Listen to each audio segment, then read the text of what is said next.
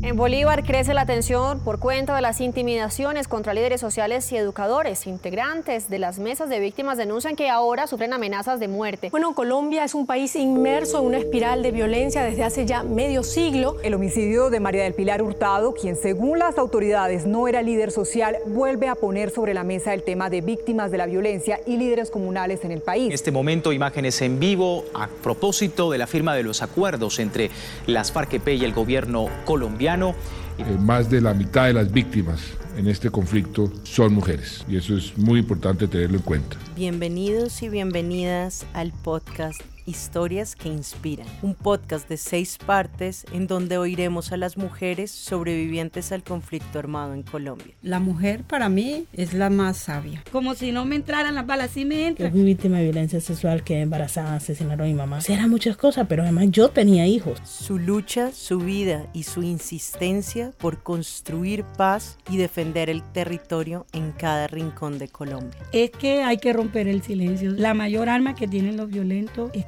que teníamos que ir, que nos necesitaban, nunca fui, jamás. Y ahora ya la, mujer se ha dado la tarea de participar en los espacios políticos, porque es que no, es que tenemos que defender estos valores que tenemos. Las voces que están escuchando son de las mujeres participantes en el Encuentro Nacional Mujeres, Territorio y Paz. Un encuentro que reunió a más de 40 líderes mujeres de todo el país, defensoras del territorio y constructoras de paz al día siguiente tomé un micrófono en plena plaza y les decía que me podrían matar, pero no podían matar los ideales que había dejado en Montes de María. Pues no lo decimos que lo tomamos porque nos apropiamos de ese territorio, porque el territorio fue construido por mujeres y se ha constituido como un territorio de paz. Cuando a mí alguien me inspira, yo me lleno, cocino por dentro. Mi espíritu se activa y en ese último cuarto se leo.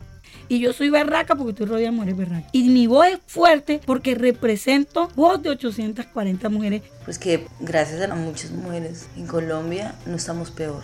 Entonces siento que el papel de las mujeres es ser constructoras. Vamos a adentrarnos en la concepción de estas mujeres como seres, como espíritu, desde sus corazones y desde el origen donde nacen las voces que en los territorios y en la calle transforman. Hemos vivido durante siglos en una hegemonía donde el hombre es el que manda en la casa, el hombre es el que manda en el pueblo, el hombre es el que manda en el país, en el mundo. En los últimos dos años han sido asesinadas 1.724 mujeres. En el año 2018, 78 casos fueron catalogados como feminicidio. Que te amenacen, que te tiren panfletos, que te cierren las vías. Y lo último que queremos es que se repita la historia porque todos y todas tenemos derecho a vivir en un planeta libre de miedos y de violencias, porque las mujeres no vamos a seguir pariendo hijos e hijas para la guerra. Tenemos una misión que es esa mujer empoderada trabajando por su comunidad en igualdad con los hombres. Para el mundo,